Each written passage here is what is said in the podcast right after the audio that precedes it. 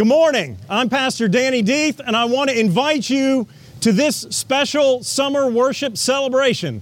Ready, Vacation Bible School friends? One, two, three. Welcome to First Presbyterian Church. Yay!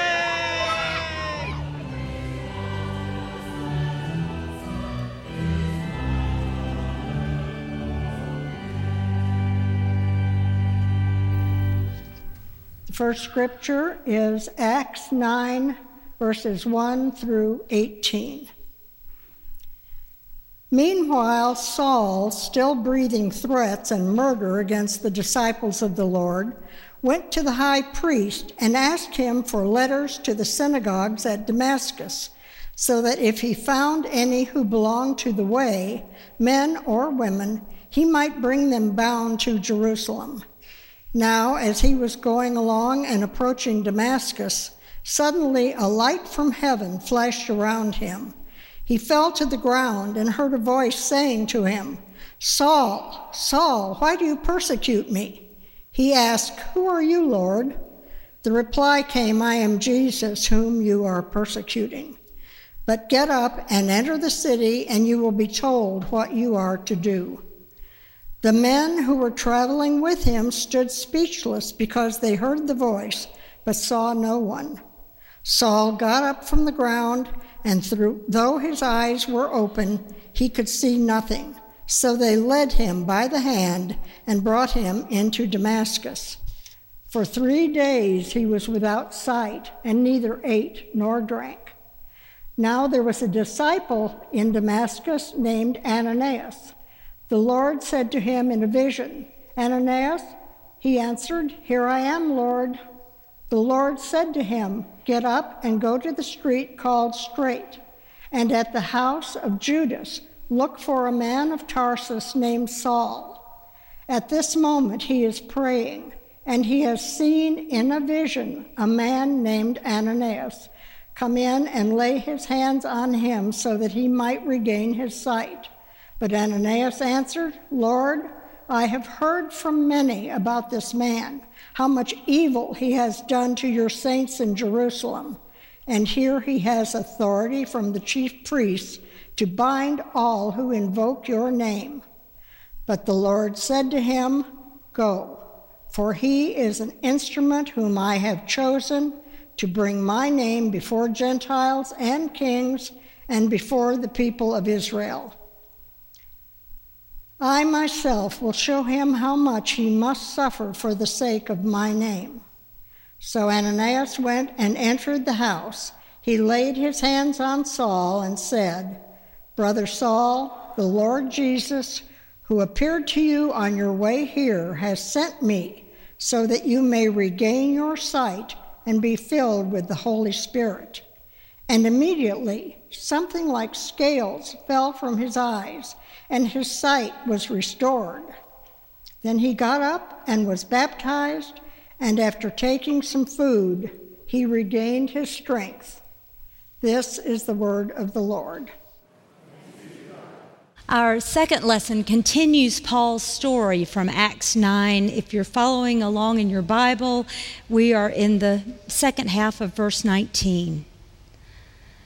For several days, Saul was with the disciples in Damascus, and immediately he began to proclaim Jesus in the synagogue, saying, He is the Son of God.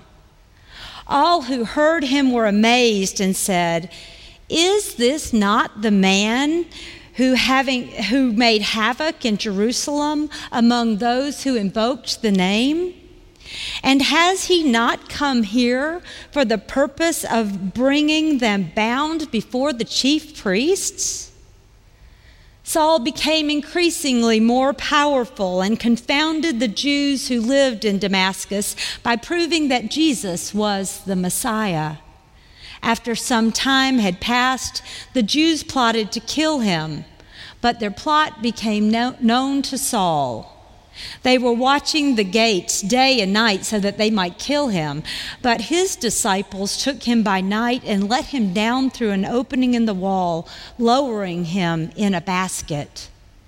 When he had come to Jerusalem, he attempted to join the disciples, and they were all afraid of him, for they did not believe that he was a disciple.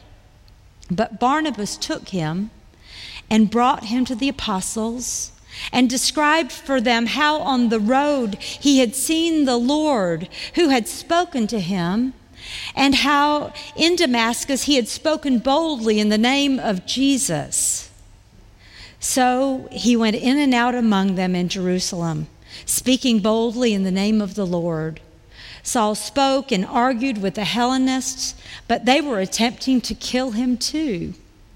When the believers learned of it, they brought him down to Caesarea and sent him off to Tarsus. Meanwhile, the church throughout Judea, Galilee, and Samaria had peace and was built up living in fear of the Lord and in the comfort of the Holy Spirit, it increased in numbers. This is the word of the Lord. Since the day of Pentecost, Danny and the, the, coming of the Holy Spirit, you know, the, the birthday party for the church, Danny has been preaching from the book of Acts.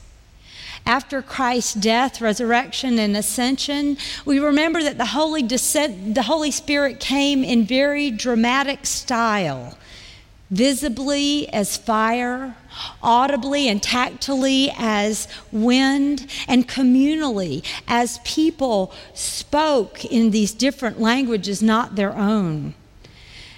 Many were received into the fellowship and received the Holy Spirit and they formed strong bonds of community.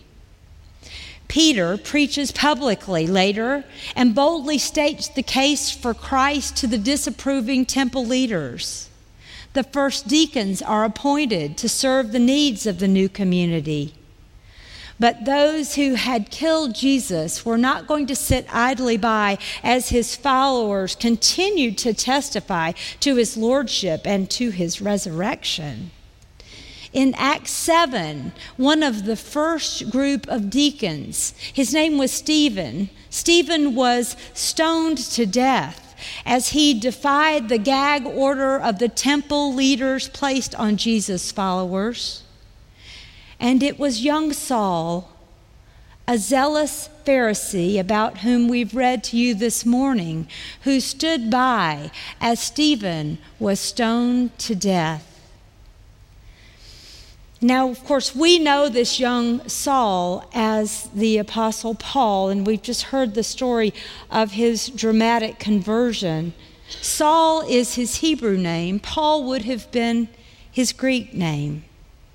So today we join Saul on his 150 mile trip from Jerusalem to the Syrian city of Damascus.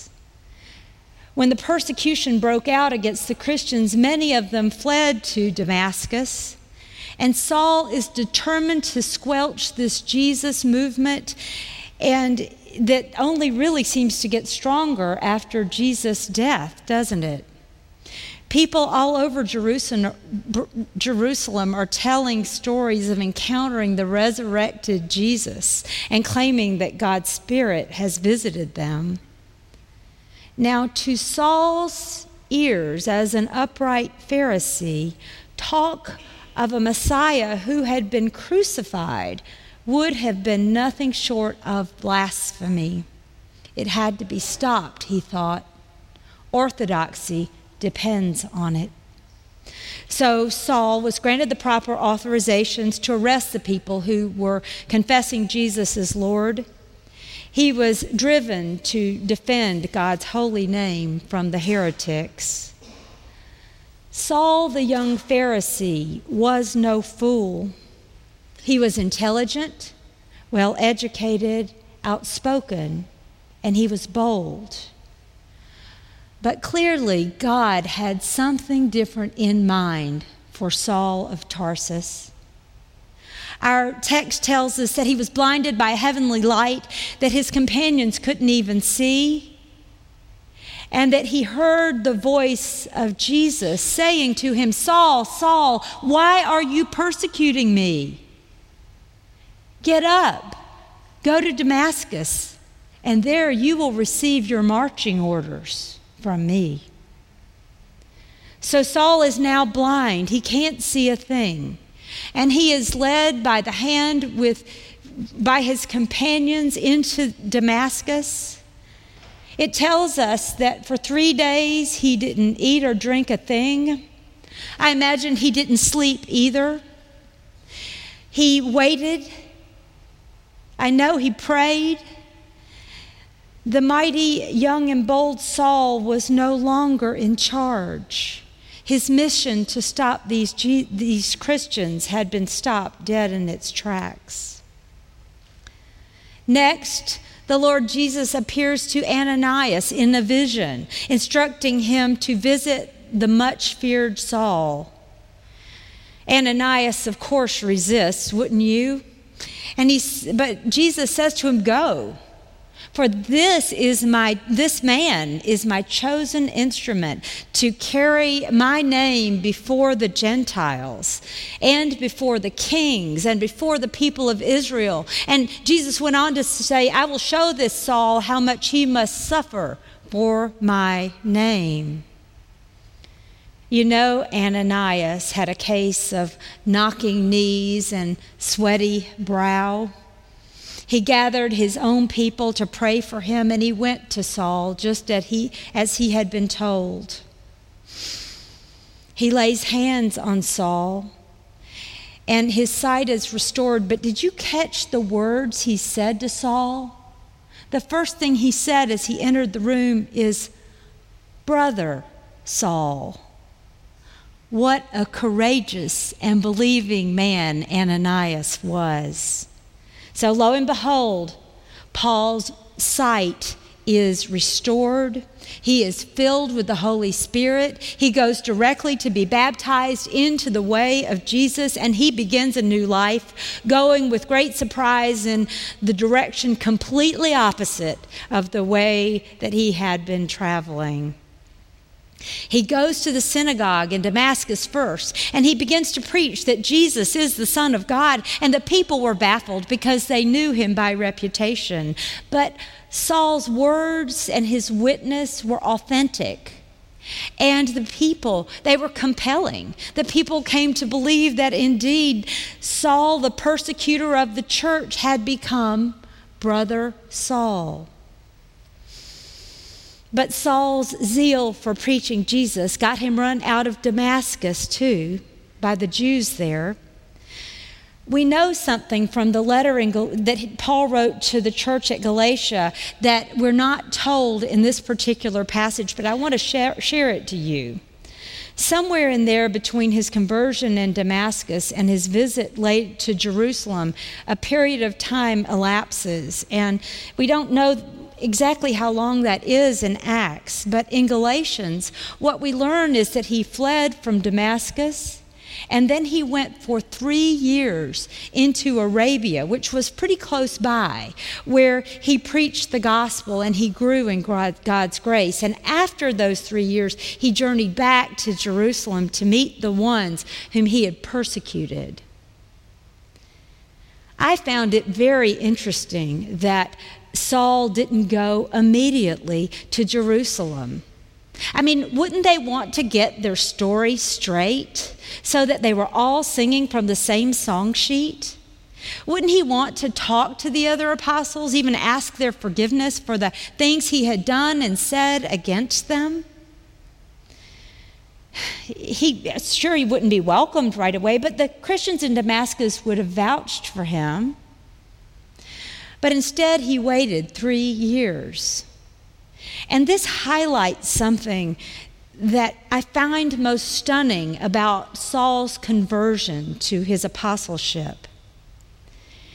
It was in this Damascus Road experience it, when he saw eye to eye the glorified, high and lifted up Jesus in all of his dazzling glory and beauty it was then that God imparted the gospel message to Saul directly and in an unmediated fashion. Just like Moses received the Ten Commandments directly from God, so Paul received his gospel message directly from Jesus. Now, it doesn't conflict with the gospel message that the others were preaching, but Paul received this by very special revelation. It wasn't a natural process, it was supernatural.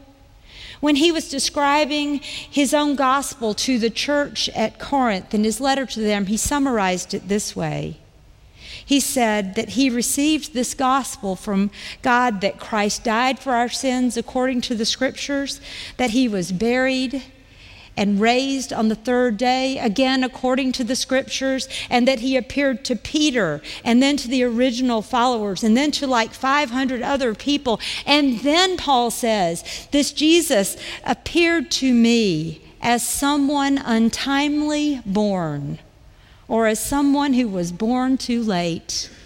He says, For I am the least of the apostles, unfit to be called an apostle, because I persecuted the church of God. By the grace of God, I am what I am, and God's grace towards me has not been in vain. I loved what an 18th century commentator wrote about this conversion of, of Saul he writes The conversion and apostleship of St. Paul alone, duly considered, was of itself a demonstration sufficient to prove Christianity to be a divine revelation. I don't always think of it that way, but it is quite remarkable. This Exodus and Acts was pivotal in our, in our New Testament. Paul will go on to travel the known world with great zeal for the gospel, preaching in synagogues and marketplaces, in people's homes and public squares. Um, he will tell people of the grace of God that he encountered on that Damascus road and now walks in, that's now available not just for the Jews, but for everyone, Jew and Gentile alike in Paul's life of traveling to spread the Gospels, you know that he founded many churches and he encouraged them through his spirit inspired co- correspondence. Paul's letters make up 13 chapters of what we call our New Testament Bible. So, what are we the ordinary and plain Christian community and those seeking to understand God to take from this miraculous story. First, like many uh, of the accounts in, of Jesus in the Gospels, we see that nobody is beyond God's reach or beyond Christ's redeeming. Saul of Tarsus was the very last person Jesus' disciples would have expected to join them on their disciple making mission in the world, wasn't he? Saul's story shows us that even when we cannot see, the Lord is patiently and relentlessly pursuing people for God's glory, for, for the spread of the gospel, for whatever God's purposes may be. Most of you know of C.S. Lewis. We remember Lewis as the writer of some of our favorite uh, children's books, The Lions, The Witch, and the Wardrobe, and many others. He uh, was known for his Christian writings, Mere Christianity, The Great Divorce, the Screwtape Letters. Um, but Lewis was not always a Christian, and maybe you don't know that before that he was for quite a large chunk of his life an atheist and really an outspoken one. Lewis lost his mother to death to cancer when he was nine years old. His father couldn't cope and sent Clive and his brother off to boarding school when they were nine. And um, years later, Lewis would describe the years before he came to know Christ as being angry at God for not existing. Boy, if that doesn't scream pain, I don't know what does. So Lewis you know, continued on this path of atheist, atheism through most of his young life, but God didn't give up on him. His coming to faith was a long and arduous and sometimes quite argumentative journey that ended at his conversion when he was 33 years of age. Here's how Lewis describes his experience of God's gracious drawing power as he resisted God. He likens God to the great angler playing his fish, to a cat patiently chasing and plotting to catch a mouse, to a pack of hounds closing in on a fox, to the divine chess player maneuvering Lewis himself into the most disadvantageous position until at last he concedes, I give up. Checkmate. Does any of that resonate with you? Have you intentionally, in the past, or maybe even in this very moment, placed yourself beyond God's reach? Have you tried to run and to hide and felt pursued nonetheless? Do you know? Do you perhaps love someone who seems very far from God right now? You know, the Lord is patient and persistent. There is no height of fame or success that is too high for the Lord. And there is no cave so low and dark that Jesus cannot find people. Jesus is an equal opportunity lover of people, all people. He meets us where we are. He offers us grace and freedom to follow him. This happened in Saul's life, and I think it happens in ours too. No one, no matter what you may think or fear, is beyond God's reach. Like Paul, like C.S. Lewis, each of us has a unique story of coming to faith in Christ. And maybe some of you have had an experience of God that resonates with the Apostle Paul's story. Jesus stopped you in your tracks and you made a U turn and stopped and went completely in the other direction. Maybe your story was high drama everything changed in an instant, or it seemed that way. But I imagine that if we were to try to to call this story the pattern for how God works to bring people into relationships of authentic faith, many of us would feel left outside of that circle. The story of how we first encountered Jesus is not, not nearly quite so dramatic. Perhaps um, for each of us, we've got our own story. It's different, it's unique. Do you know that Saul's story is told three times in the book of Acts? This is the first time. And the next two times the story is told, it's told by Paul himself as he is telling of his own experience with Christ before powerful and skeptical people pieces of the, this episode of Saul's conversion to Paul the Apostle are littered throughout his letters to the churches. As he tells of his encounter with the living Lord over and over, we notice something very interesting. Everything that happened in Saul's life before this day, this, where we find him in Acts 9, prepared him for this new season in his life when he would become the apostle of God's grace to the Gentiles. Nothing in his prior life was wasted. Not his status and birth as a Roman citizen, or his skills as a tent maker, or his studies in the scripture, or his status as a Pharisee, educated in the temple, his sharp intellect, his high energy, his passion, his zeal, and even his stubbornness.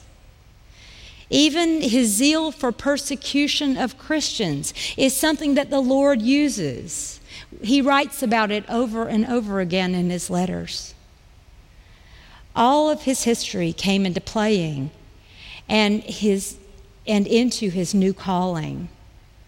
When Saul met Jesus, the scriptures that he had studied for his whole life began to dance before his eyes in a new way. He was suddenly able to see that all of the Hebrew Bible was pointing toward this day when God's promises will be fulfilled in Jesus. His status as a Roman citizen may have saved his life on several occasions. It certainly made him accessible to people in seats of power. His skills as a tent maker would support his ministry, but also as a tent maker, he made friends in tent maker communities. Nothing was wasted. I uh, love what John Calvin, our great great grandfather in our Presbyterian corner of the Christian world, said about Paul.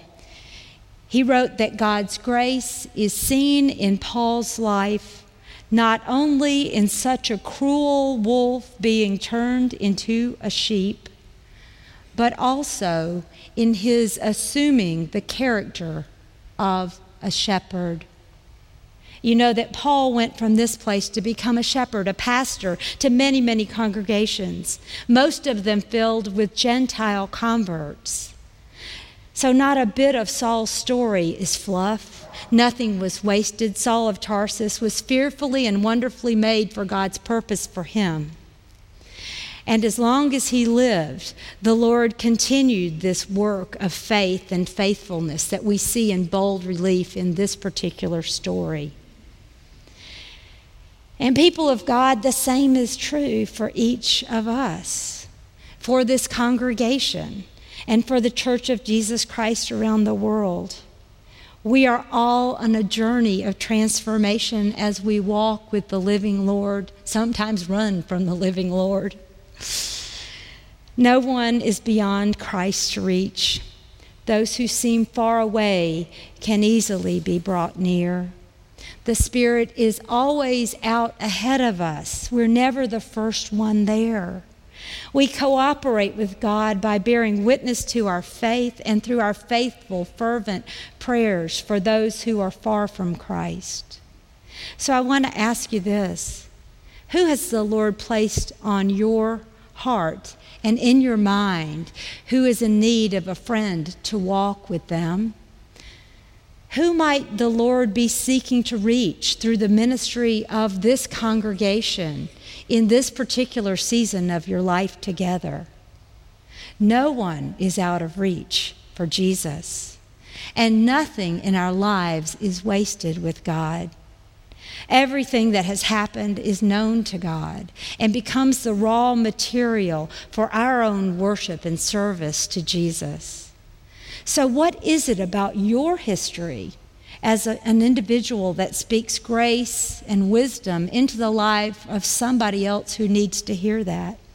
How might your gifts, your natural gifts, your spiritual gifts, um, whatever your talents are, your tent making, be given to you for God's glory? How might God use even your suffering and your doubt and your grief to bring healing and hope and peace to the life of someone else.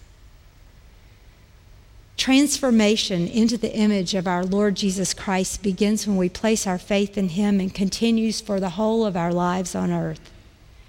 As the, the Apostle Paul wrote much later to the church at Corinth, we all who with unveiled faces contemplate the Lord's glory are being transformed into his image with ever increasing glory, which comes from the Lord who is the Spirit. Let us pray. Lord Jesus, our lives are yours. You have redeemed us by your grace. May our lives bear witness to your presence and your power. May your Spirit guide us in your will and in your ways. In Jesus' holy name we pray. Amen.